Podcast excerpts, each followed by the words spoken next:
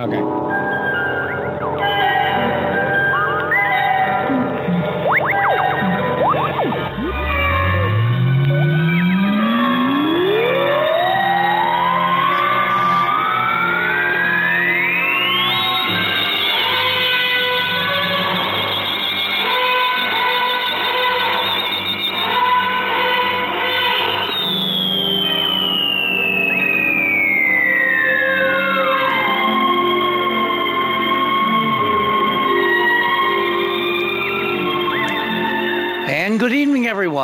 Welcome to another edition of The Other Side of Midnight, that magical time between dusk and dawn when, well, just about anything can happen these days. I mean, it used to all be confined to this time of night, you know, when Art did his classic show and we began, what, five years ago, six years ago? Good grief, we've been on the air six years. Amazing. He didn't start flies. the darn screen Um, connection. tonight we're going to have a really extraordinary exploration of weird stuff going on at the bottom of the world. But before we get to that, let me uh, kind of talk about some stuff that's happening a little closer to home. Uh, one of the things that uh, today is March 6th, 2021. It's the 40th anniversary 40 years ago tonight, Walter Cronkite, my colleague and the guy I worked for at CBS News and kind of went to the moon with, in a metaphorical sense, um, gave his last show on CBS Evening News. He signed off uh, 40 years ago tonight, and news and journalism have never been the same. Um, if you go to the other side of midnight.com, that's our homepage, and then click on tonight's banner featuring what's going on in the Antarctic. And uh, for uh, March 6th, click on that. That will take you to the guest page. And click on fast items under the banner at the top of that page. And that will take you to my items. And item number one is a very intriguing analysis on The Hill, in The Hill, I should say, which is a publication covering Capitol Hill and Washington and politics and all that jazz. Um, kind of reminiscing about uh, what journalism used to be and how the three major networks uh, basically stuck to the facts, you know, James Webb, the facts ma'am. Um, we have long since departed from that era. And there were only two times in his very long and illustrious broadcast career where Cronkite um, ventured an opinion. One was uh, when he came back from his trip to Vietnam and basically said, in contradiction to the powers that be and McNamara and LBJ and the Defense Department and the White House public relations machine, that um, we were not going to win that thing. It was a lost cause. The other time was when Spiro Agnew was um, indicted for corruption, and President Nixon had to uh, find an alternative for the vice presidency, and that turned out to be Gerald Ford.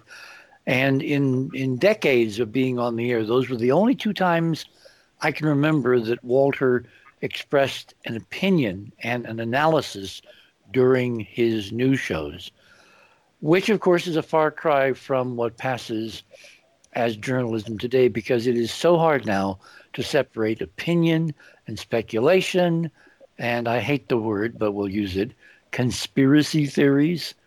Remember, there are good conspiracy theories and bad ones. The good ones have evidence. The bad ones are, you know, they're basically kind of just floating in the ether somewhere. And the art form is to tell the difference as to which is which. So you might want to check that item out. It's uh, for those of you who are a little older around the world. Um, Cronkite did not earn the moniker the most trusted man in America for nothing because he spoke the facts and did not give his opinion. Item number two there's something very curious going on, and I think it's connected in part to what we're going to be talking about tonight. And I know to the extent that one can know anything these days, that it's connected to what we're going to be talking about tomorrow night. We're assembling the gang again. We're going to tell you the latest news on on the NASA from Mars, and I strongly believe that tonight's story, item number two, and tomorrow night's coverage of the uh, continuing uh, Perseverance mission are in fact related. Now, how could that be? What is the Pope visiting a rock, which is basically Sumer, which is the cradle of modern civilization? I'm using the words modern in quotes, you know, 6,000 years, given the span of history and the sweep of extraordinary artifacts on other planets that are involved with this planet. Um, I can use the term modern in a very real sense because 6,000 years is but an eye blink in cosmic time. Um, the thing that's interesting is that, um, as you know, we have currently three missions at Mars tonight the NASA Perseverance mission, which landed a couple of weeks ago and which is now successfully uh, transmitting back extraordinary data, really extraordinary from the surface of Mars. And again, the next chapter in that soap opera will be here tomorrow night. But in the larger sense, it's the other two players that are currently in orbit around Mars that are part of a panoply which I think is behind, this is going to sound speculative, sorry, Walter, the Pope's visit to Sumer, to Iraq. Because the two other nations which are orbiting tonight upstairs over Mars as Perseverance is pursuing its beginnings exploration is the United Arab Emirates with their uh, unmanned spacecraft Hope, which is going to be in a very long elliptical orbit for the duration of their mission, surveying primarily the weather, the atmosphere of Mars. Remember, last uh, weekend we presented some evidence that the atmosphere of Mars may not be exactly like we've been told. Oh my gosh, really? Oh, oh, call, stop the presses. Oh my God. No, the atmosphere of Mars may in fact be a lot different than we've been told. And we'll go into that again tomorrow night with some new data, new news. What I try to do is to move the ball forward and present you with new information that you then put into your blender and stir well and come up with uh, possible solutions. So the Pope, after really many, many years of wanting to go to the Middle East and primarily to Iraq, and being turned down on previous visits because it was literally a war zone. He is now visiting, has been there for a couple of days, is going to be there another day or two longer. And tomorrow, I think it's tomorrow, he is going to visit the city, the ancient city of Ur, which is termed the cradle of civilization. Ur is where we get the term urban, urban, so, okay, cradle of civilization. What else is associated with the Iraq, Iraqi city of Ur? Well, it's the birthplace in the Bible in all the three major Western religions of Abraham. And going back to Mars for a minute, and the two missions which are orbiting upstairs, the uh, United Arab Emirates mission and the Chinese mission, don't forget the Chinese, focusing now on the on the Hope mission from the UAE, um, the nation state of Israel and Russia, in concert with the European Space Agency, were also supposed to have a fourth spacecraft in the mix in orbit around Mars tonight and equipped with a lander. But because of technical difficulties, they couldn't make the window. Remember, you can't go to Mars any old time you want. You basically have to wait. Every two years, there is a trajectory that opens up, and you can cross between the worlds, and that lasts maybe a month, month and a half. And then, because the distances involved and the speeds with rocket technology, primitive rockets, you have to wait for the next bus to come along, meaning you have to wait two years. So they missed this window What's so interesting is that right after that occurred, and the UAE successfully last summer launched their mission to Mars. The United States, in the form of the Trump administration, brokered an agreement between Israel and the UAE and Bahrain, and there's going to be, we're told, additional Arab nations signing on to this agreement, which is called, of all things, the Abraham Accords. Are you beginning to see a pattern here? Because if and when the discovery that we're not alone, yawn, for the mainstream, if and when that announcement is made, and it might be made by this administration, and uh, there are some clues coming out of the Biden White House. One really amazing clue that I'm going to save. I'm going to tease you mercilessly tonight, and you're going to tune in tomorrow night, and I will tell you what this major, huge clue is coming from the Biden White House that there could be an announcement of what is sitting on the planet Mars. Because this is kind of like that old joke about being a little bit pregnant. Once you admit to the reality of ancient artifacts, ancient structures, a succession of ancient civilizations elsewhere than this planet, then everything changes, including who are we really? And how did we get here? And is is there a clue or more than one set of clues in the story of Abraham? And is that why Israel is suddenly making peace with more than one Arab nation and they're all collecting their their their identities to be part of the Arab mission to the red planet tonight called Hope through this Abraham Accords, which, by the way, specifically obligate the signers to the treaty or the agreement. It's not really a treaty, it's more like an agreement to share scientific information. And of course, that means that UAE must share its data from its mission to Mars with Israel. Did you ever think you would live so long. Okay, moving along. Item number three in my section tonight. Remember the way you get there. Go to our uh, other side of midnight URL. And then once you get there, click on tonight's banner uh, regarding the Antarctic. for, for March 6th, that will take you to the guest page. Click on my items under fast items. That takes you to my section of radio with pictures. Scroll down a bit. Item number three. This is this is so weird. I'm not sure it's going to be relevant to our conversation tonight, but I can think of a connection, and we'll get into. It. We got three hours. I mean, I really like long form radio because it gives you time to develop evidence and evidentiary leads, and they sometimes can lead places where you would not imagine. In the last few days, it has come out uh, well, I, I, I should I should enter this from a different doorway. Okay, tonight the Senate approved the Biden administration 1.9 trillion dollar COVID relief bill, the American. Uh, um, I forget it's it's uh, basically a rescue plan for the economy, for you know viruses to get schools up and ready, to get back in shape for the fall, a whole bunch of stuff. It's it's a significant amount of money. It covers so many bases.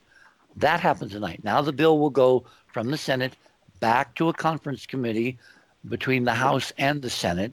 And in the next few days, it is expected it will be voted on again in the House. It will be approved, and then the president will sign it.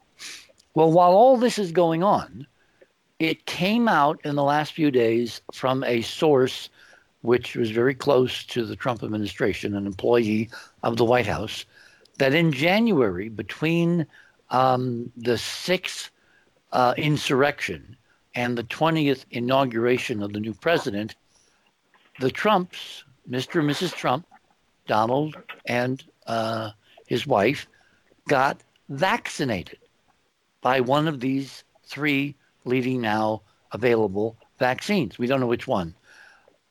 But they didn't do it publicly.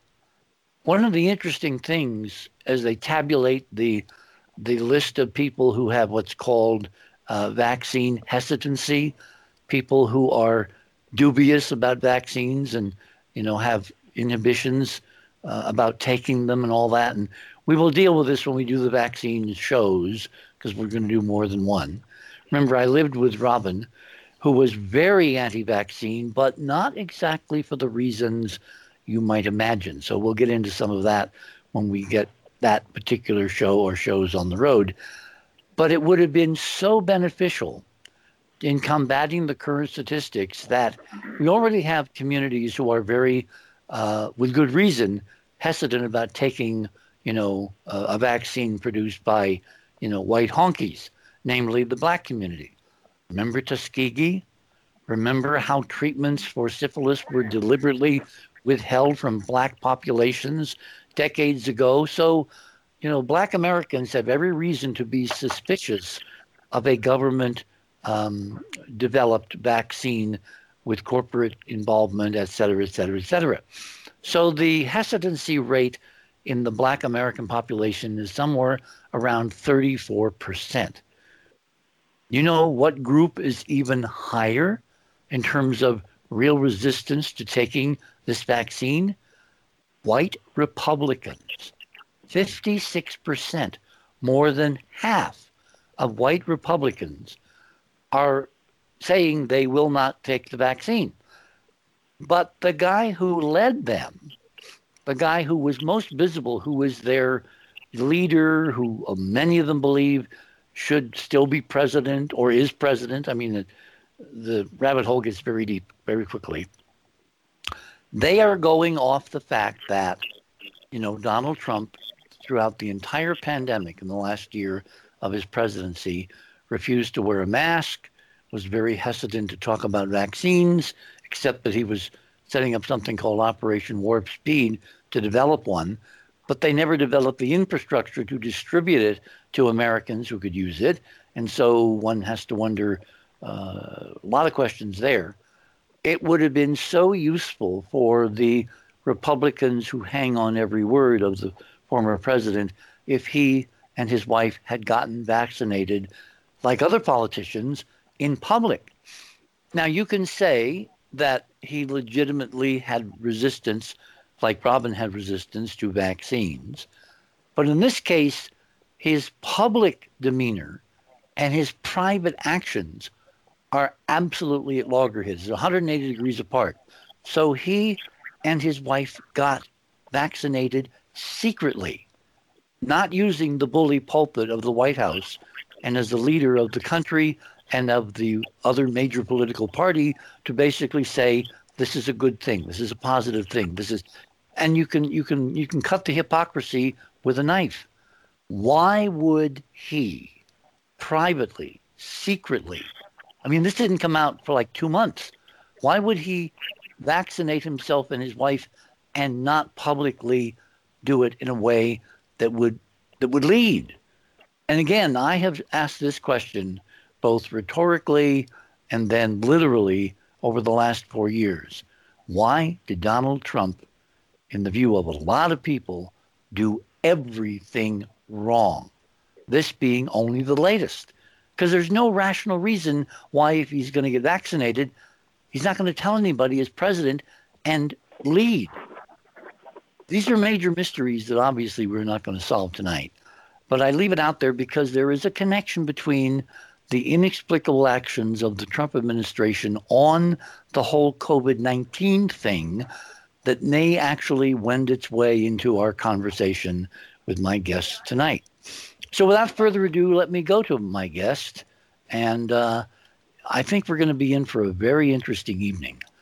Uh, Brad Olsen is the author of nine books, including two in his esoteric series modern esoteric, and future esoteric. He's an award winning author, a public speaker, a radio show host of the Esoteric Circle, a book publisher, and event producer. His keynote presentations and interviews have enlightened audiences at Contact in the Desert, Awareness Life Expo, the 5D events, and dozens of radio shows, including Coast to Coast, Fade to Black, Ground Zero, and of course, The Other Side of Midnight. And you can read his biography there on the website. I'm going to ask some questions. But Brad, welcome back to The Other Side of Midnight. Mr. Olsen, unmuting helps. That is unmuting. hey, Richard, thank you. It's great to be back and hear your voice. Thanks for having me on. I always enjoy our talks. Well, the last time you were on, we kind of ended on a cliffhanger because you'd taken your significant other, Emily, through the Straits of Magellan under the most extreme weather, uh, in, in, in, engendering profound seasickness. And we're getting a little feedback, so we only want to cut that out. And we left it that we don't know if you guys are still together. oh, well, we're not together anymore in that sense, but we're both still alive. Okay. And it was the uh, Drake Passage that we crossed over that was really difficult. The Magellan Straits are just uh, oh, oh, it's like a river. You just we took a car ferry over to get to Terra del Fuego, and then onto a I sailboat see. out of Ushuaia. I see. Well, I'll tell you what. Yeah. Why don't we back up and and you know, given that bio was kind of sketchy, how did you get interested in the stuff we're going to talk about tonight? Notwithstanding that we're going to talk about the Antarctic, you've been a world traveler and explorer and a you know polymath and the term I like to think of myself as a generalist for many many many years. What got you into looking off the beaten path for evidence of truth? Yeah, that was really by traveling around the world. And now I've been to all seven continents. So it really does give me a worldview perspective on many of these esoteric subjects I write about. So it started out with uh, wanderlust, just wanting to see the world. I've been pretty much traveling my entire adult life. First, uh, starting out backpacking around Europe right out of college. I couldn't believe it when I when I finished business college at Illinois State. All my co-students are saying, "Why aren't you going to career day? You should be getting a job." Like, no, I'm going to go to Europe and travel and see the world. And then that led to uh, a three-year trip around the world when I was teaching English in Japan. And it it was magnetically drawing me to these incredible locations around the world, as everybody does when they're uh, traveling. You go to Agra, India, you're going to go see the Taj Mahal and the Red Fort. And then these places, Richard, I'm sure you've done it when you've traveled, they just speak to you. They, they're the story of humanity that unfolds as you explore around and see them. And then some are just so drenched with mystery. For example, the Great Pyramid in Egypt that we're still trying to figure how that worked entirely. So these things led me uh, then eventually to this journey down to Antarctica a little over two years ago, uh, combined with four months in uh, South America as well. Uh, and and these trips give me a lot of material in my new book, Beyond Esoteric: Escaping Prison Planet. I have a lot of information about this Antarctica trip, most especially the Nazi base down there, which I know you're very well versed in, and hopefully we'll talk about that tonight. And just uh, all the mysteries of the world that you see when you're traveling and bringing it all together into this great human experience. And people at conferences, they say, well, what do you write about? What, you, what are your books about? And they say, you're, you're a big picture guy. You're, you're taken the whole view of everything combined from uh, mysterious archaeology to uh, our old history that has been edited out quite a bit, all the way up to this modern age and all the things that are going on, and like in your setup piece about the hypocrisy of vaccines and and so forth about living well and just just this human experience. So, in a nutshell, it, it started with travel, and then it's just really my general curiosity and understanding of how the world works that has driven me to write these three books in the esoteric series.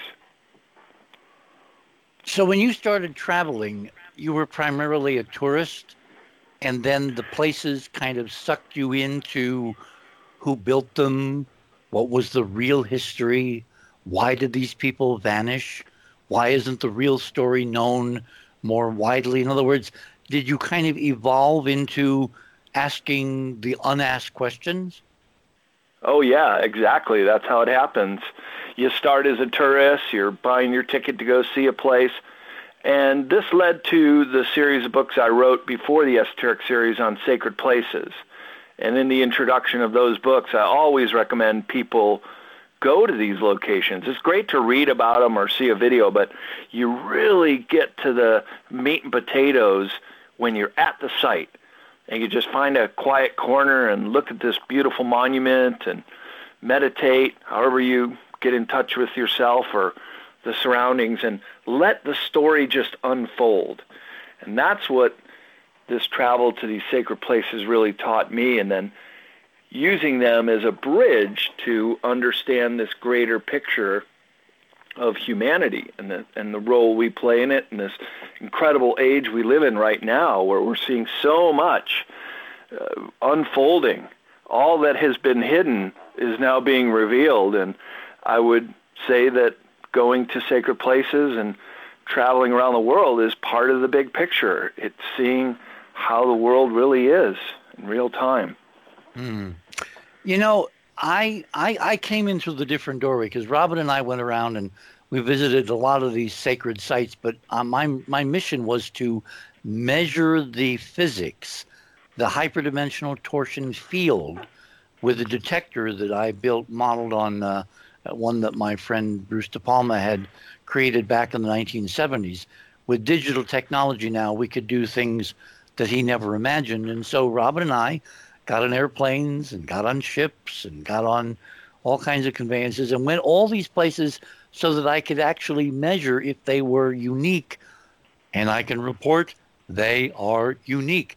There are energies, there are forces that science can now measure and that fit into a larger meta model of reality and how the universe works itself that we have the extraordinary uh, um, you know honor of being able to go and do. But then you get you get exposed to the local myths and memes and the intimations of the cultures, and that of course opens other doorways and other questions, and it, it, it basically is is a, is an expanding progression. What was the central theme of your visiting these sites that you came away with? That everything you find at these sacred places, including mountains and beautiful settings that Native Americans held in high revere, to the monuments of our past, it tells the story of the human race. It tells our whole narrative in the best possible light. This is what humans were able to achieve. This is their monument to a god, to uh, to their belief systems, to their religion. I mean, look at the uh, Gothic cathedrals of Europe, Michael or uh, Richard. They're just amazingly complex and beautiful structures. And when you're inside of one, you're just amazed at all all the little things that start coming out: the acoustics, the stained glass windows, and the light that comes through. So it's just you learn about the greatness of humanity when you can travel and go to these places. And that's why I don't include war sites or locations where massacres or terrible things have happened to other people. I don't look at those as sacred sites at all. They're interesting in a historical perspective, but it's not the the best that we have achieved, and that's what I find when I go to these sacred places. Hmm. Have you been to Gobekli Tepe? No, I have not been. Oh, and that is a recent it. dig. You know, that's only what, 20 years now that that's been known and, and able to go to. But certainly Turkey's on my bucket list. And I would also like to go to Cappadocia, not too far away from there, where the whole underground city is carved into that soft sandstone. Have you been there? Yeah. No, no, we didn't get there. But you went um, to Göbekli Tepe. That's amazing.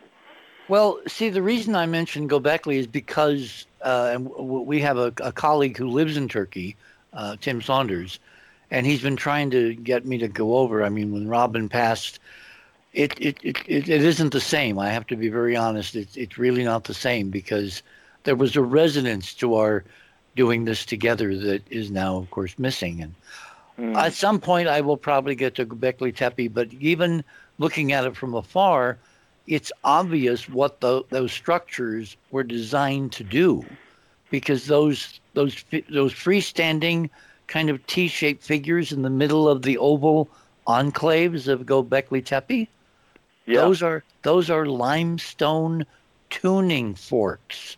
Mm. Those were resonant chambers. You mentioned with the cathedrals, the music. It's all yep. about resonance. It's resonance with the human um, field, resonance with the human spirit, resonance with the human environment.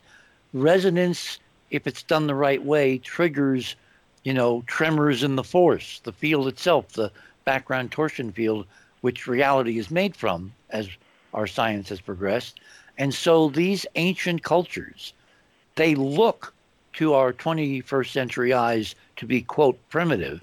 In fact, their science and what they understood about how the environment interacts with humans was profoundly different than ours and much more advanced. And of course, modern folks look at ancient cultures like, you know, down their noses. Oh, they're primitives. They they don't have, you know, smartphones.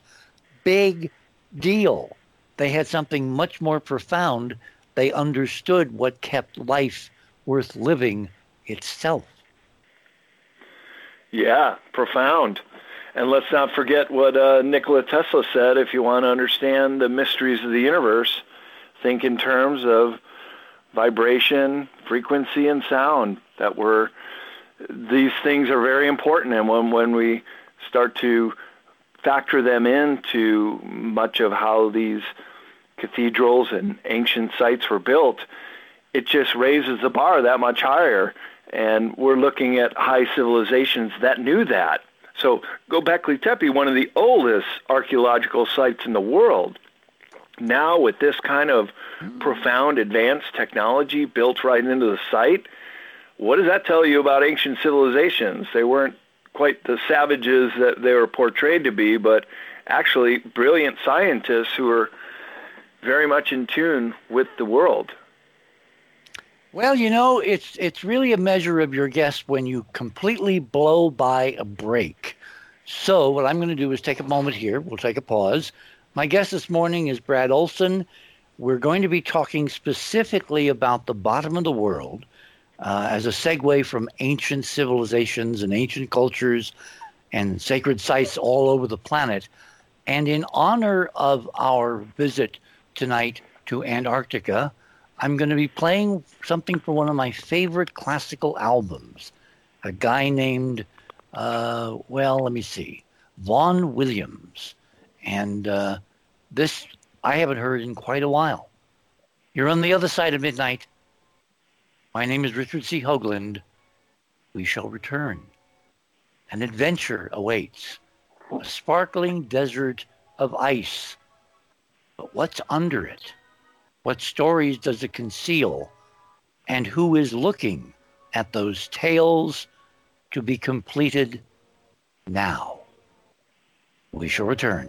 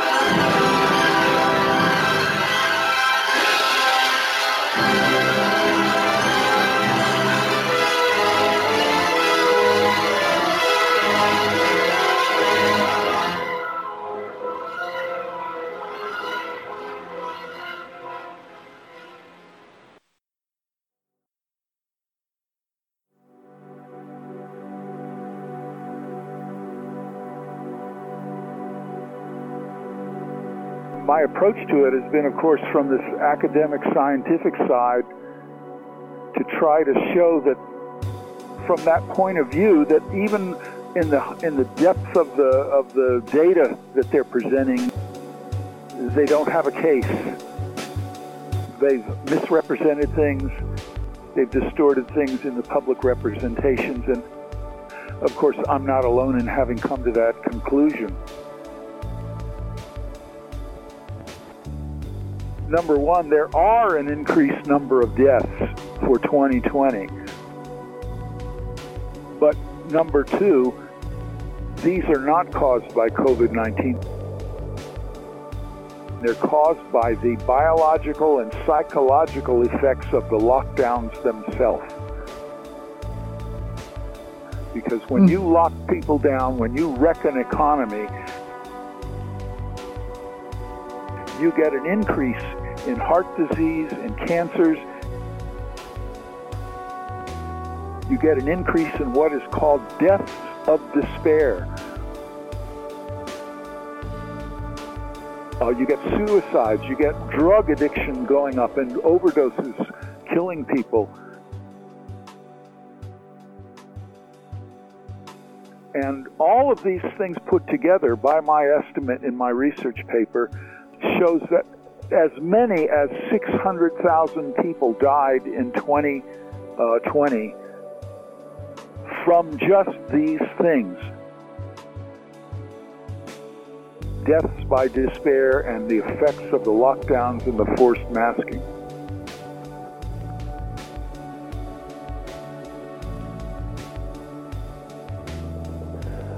This is Dr. James DeMeo, and I'm speaking to you from the other side of the news. Your program, I must say, compliments you. You're doing a great job in assisting to get around these barriers of censorship and erasure that the mainstream media is doing. Uh, so it's very important, and I congratulate you for the work you're doing. I'm an invited guest on the other side of the news, and I found it to be a very enlightening and helpful and wonderful experience being interviewed by three intelligent people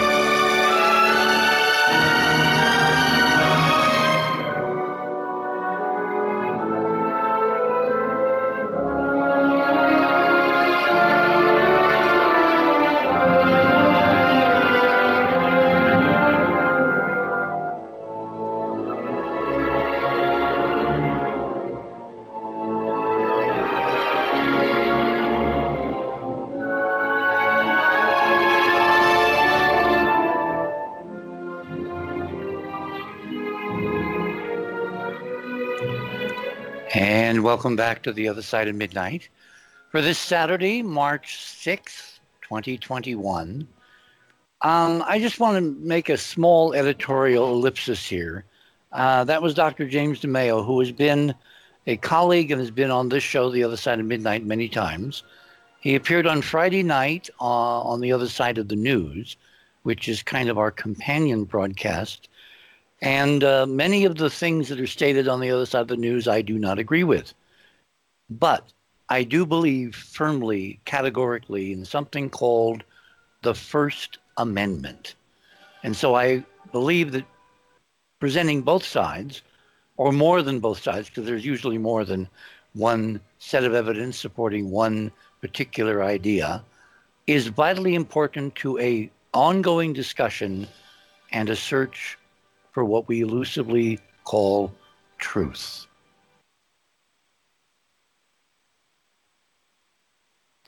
Brad, I want to kind of segue because uh, Jim was saying something very interesting there.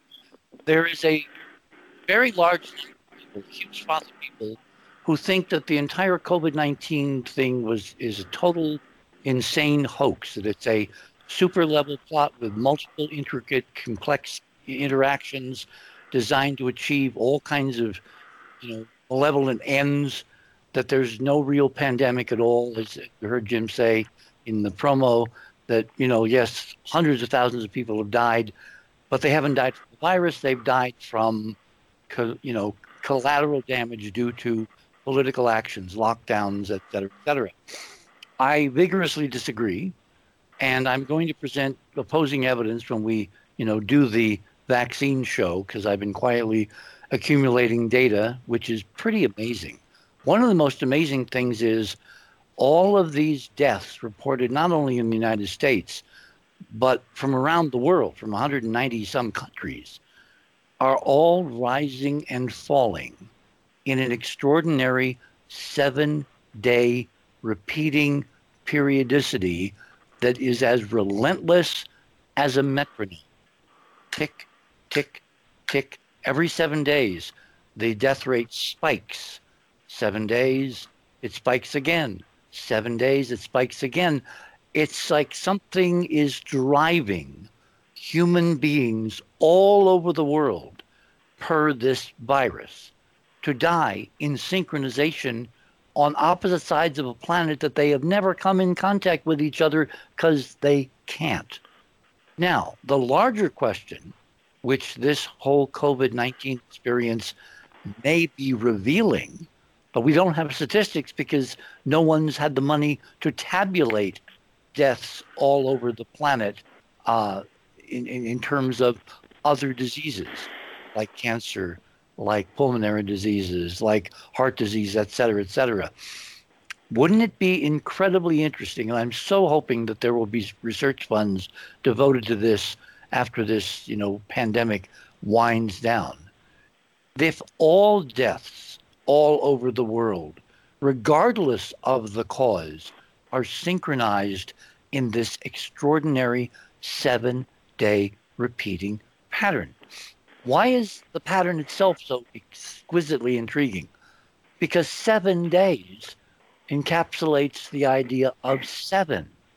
And at the heart of the hyperdimensional torsion field model, and the torsion field is really another name for the ether, um, you have this seven symmetry spins of the tetrahedron, which is emblematic of the vorticular connection between our 3D reality and higher dimensions.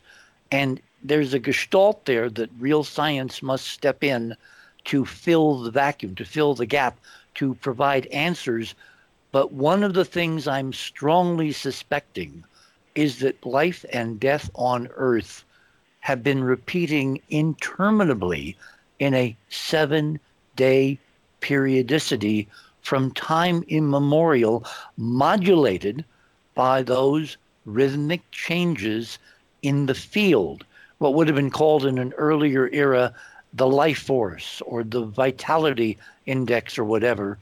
And one wonders if if knowledge of that could be applied to 21st century medicine in the way that application of drugs or treatments for disease might be a lot more effective if it's delivered within that seven day window at a precise time.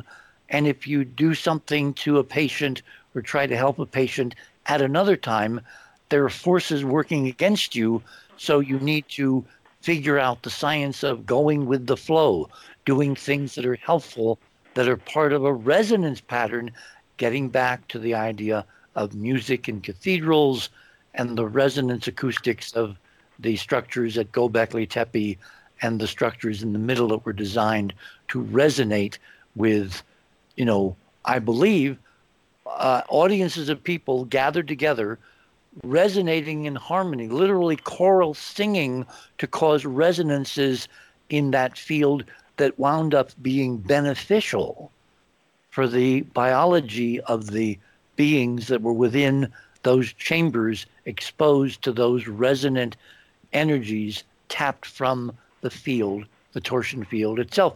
It, it's so interesting that it all fits together. So let me go back to to the theory I've been working on, which is A, COVID 19 is deadly real, B, that it's been delivered to us by an enemy, by a, an outside force of human beings who left this planet at the end of World War II using extraordinarily advanced technologies that they rediscovered by pilfering the science and the archives of the agents. I'm talking now about the Nazis in, in Germany in World War II and their expeditions all over the world to the monasteries of Tibet, to the sacred enclaves of South America, to the, uh, uh, you know, everywhere that they could find ancient records or knowledge, science from ancient uh, information.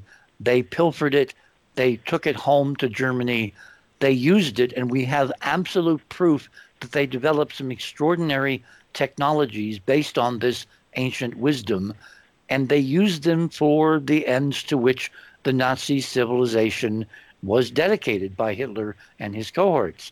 And then at the end of the war, some of them left the planet using the gravitational knowledge of how to bend time and space and create anti gravity. And so they didn't have to rely on rockets. They took en masse large numbers of people and they migrated from Earth to, well, the moon and Mars in this model. And Richard Dolan was the first to propose this idea. Um, he called it the breakaway civilization model. And I believe that they have always, for the last 70 some years, looked back on Earth, given the environments that they had to inhabit out there, with very envious eyes and planned to continue the war, to continue the Third Reich with a Fourth Reich.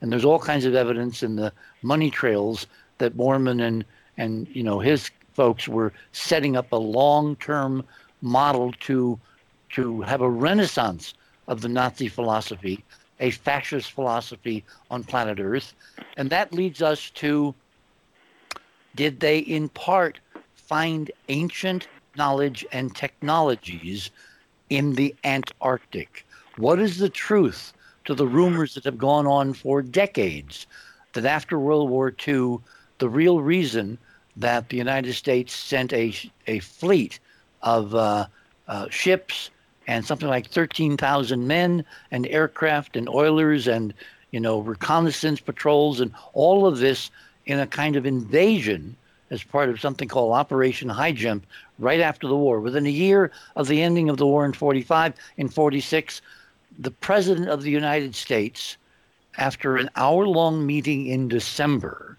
where he was very much opposed to high jump and sending, you know, precious resources to explore the bottom of the world.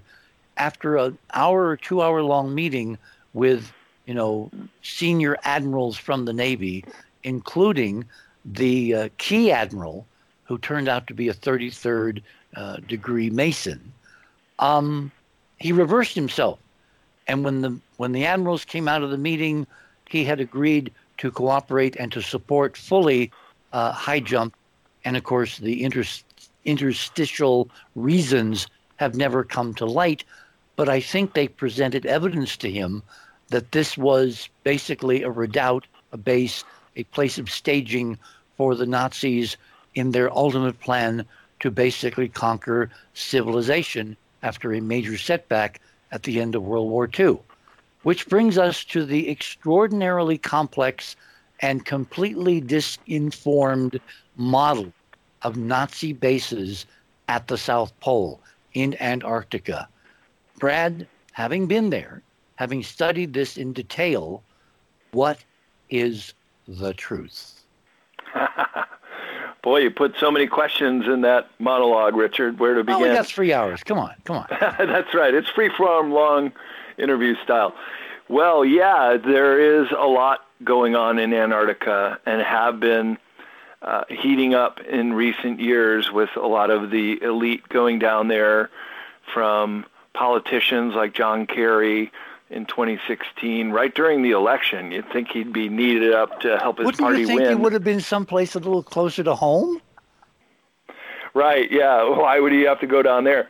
Rumors that uh, uh, Barack Obama, right towards the end of his term, was down in Bariloche, Argentina, which is a known German enclave and had played a very pivotal role post World War II. That he went down there, as well as Putin, in secret voyages. But then other people that were down there in very visible wait, wait, wait, wait, wait. ways. Putin actually sent the entire Baltic fleet to Right. the Antarctic, and we don't What know that why. all There's all about? kinds of exactly. There's all kinds of rumors that they made a stop in the Middle East in Saudi Arabia, and they picked up something, and they transported it to the Antarctic. And of course, my question is, were they really transporting it back to the Antarctic, where it may have been found as part of uh, U.S. expeditions going back many decades that are shrouded in mystery, secrecy, misdirection, etc. I mean, Admiral Byrd, who was the admiral I was referring to, he had an extraordinary polar history. And if you if you go to uh, my items, uh, we have to go back to the other side of midnight. Click on tonight's banner. That will take you to the guest page. Uh, click on fast items. That will take you down to items four, five, and six. Click on number six. You're in front of a computer, right? Brad? I am indeed. Okay. Click on number six. this is several frames from 16 millimeter film that was shot out the windows of the DC 3 that Byrd and company were flying as part of High Jump in 1946. And as they were flying over a set of mountains, this film shows unmistakable artificial geometry covering the tops of several, quote, mountains. And based on our research into Mars and the discovery of vast structures called arcologies that basically look like artificial mountains, I hmm. am wondering if what we're seeing here, exposed in Byrd's film, and at the bottom you can actually see where you can get a copy of the film yourself. Well, you can't get a copy from them anymore. They won't. They won't sell it to you. But you. But the. But the film on which the video from which this was shot is based was the Bird film shot in Operation High Jump, and it used to be at a place called Periscope Film. I've had people trying to get access to the original Byrd film.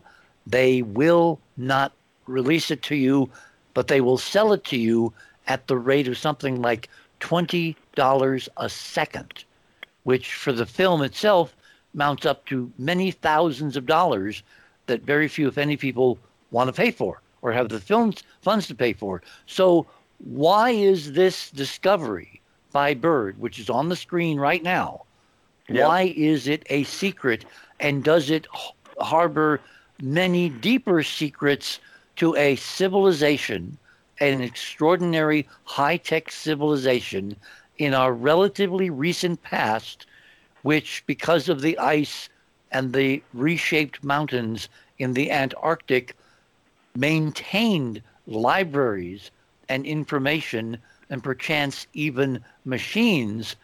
And that is why the Nazis made a really strong effort to map, to dominate, to colonize, and to explore Antarctica, even as they were preparing for war.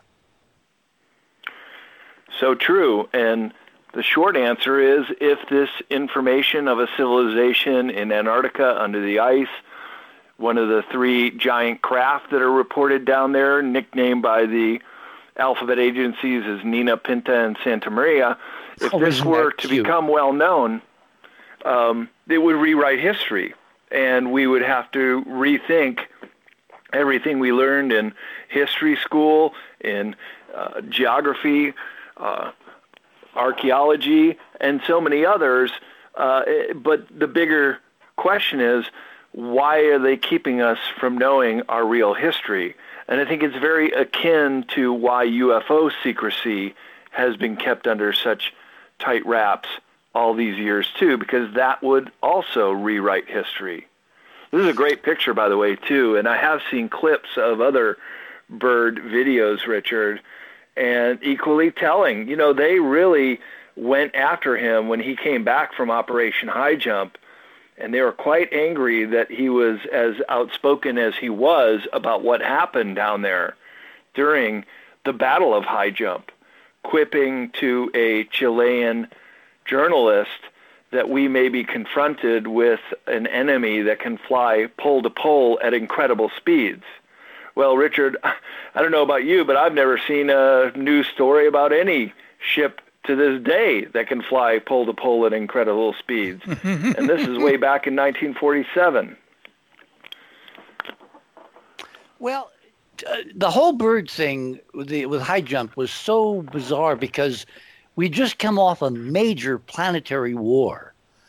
And the idea, and when, when you read the press release, it's all about you know, the, the Soviet Union, potential Arctic threats, looking for resources, all the usual pablum. But the fact is, he took an invasion fleet, and they came back so many months sooner with right. rumors of of confrontations, of battles, and you know, people who say, well, if anything like that had happened, it would be in his diaries, right?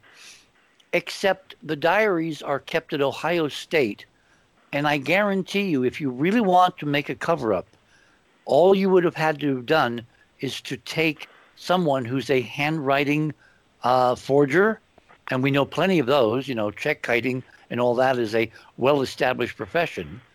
And you basically could have rewritten his diaries and put a copy in the archive and kept the originals if the conspiracy to prevent anyone from knowing that confrontation at the bottom of the world in 46, 47 had ever taken place. Hmm. Remember and you when know they, high jump is still classified. Yes, and when he got to, uh, I think it was Tierra del Fuego, he gave a, a, a statement to a reporter, I believe, of yeah. the uh, of the Chilean press, and right. he made some very extremely weird statements. And then when he got to I believe it was Washington, you know, um, they were waiting for him, they meaning the intelligence community, and he was never quite the same admiral that we used to know again. Right. One wonders what did they do? Was, was he programmed to basically forget what he wanted to announce to the world?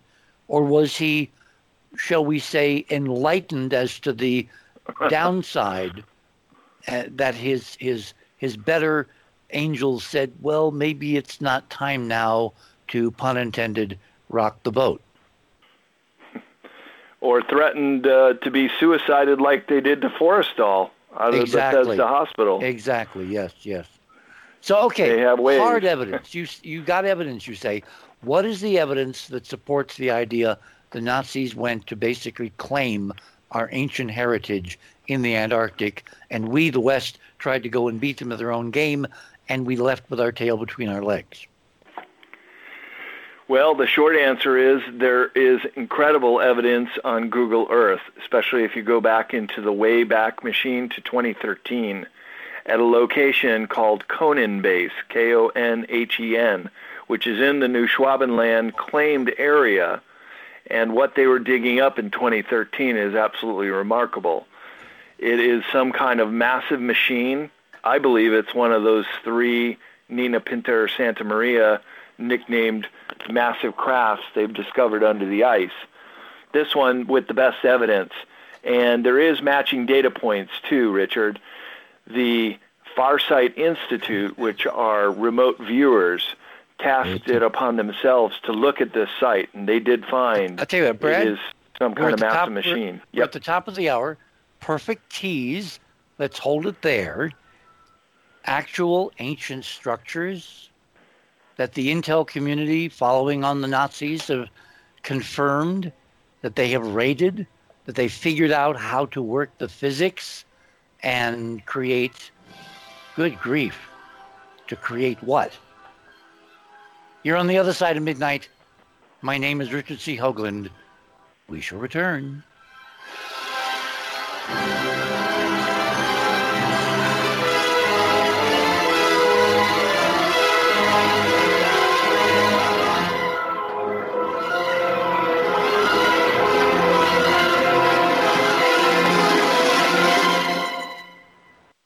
For listening to this exciting first hour. Now, the second and third hour of the show is available to Club 19.5 members only. Please support the show by subscribing to Club 19.5 and join our very interesting community. To do that, please visit the website, theothersideofmidnight.com, and click on the Join Club 19.5 link in the left hand column. As a Club 19.5 member, you'll gain access to the rest of this show and all previous 350 plus shows that we have done. Now, recent Club 19.5 member archive recording have the commercials removed and the sound quality has been enhanced. You'll also receive a dedicated private podcast feed that contains these enhanced show recordings. And you'll be able to download the MP3 files directly from the archive if you prefer. As a Club 19.5 member, you'll also be the first to preview our new videos and reports. We'll be adding exclusive new features to Club 19.5 as we go forward, and boy, have we got some amazing things to tell you about in the coming weeks. So please support the show and don't miss all the exciting new things we have planned. I want to thank all our Club 19.5 members because without your guys' support, this show would not be on the air. Please help us continue growing the show by subscribing to Club 19.5 today. And when I say we really need you, we really need you. Over and out.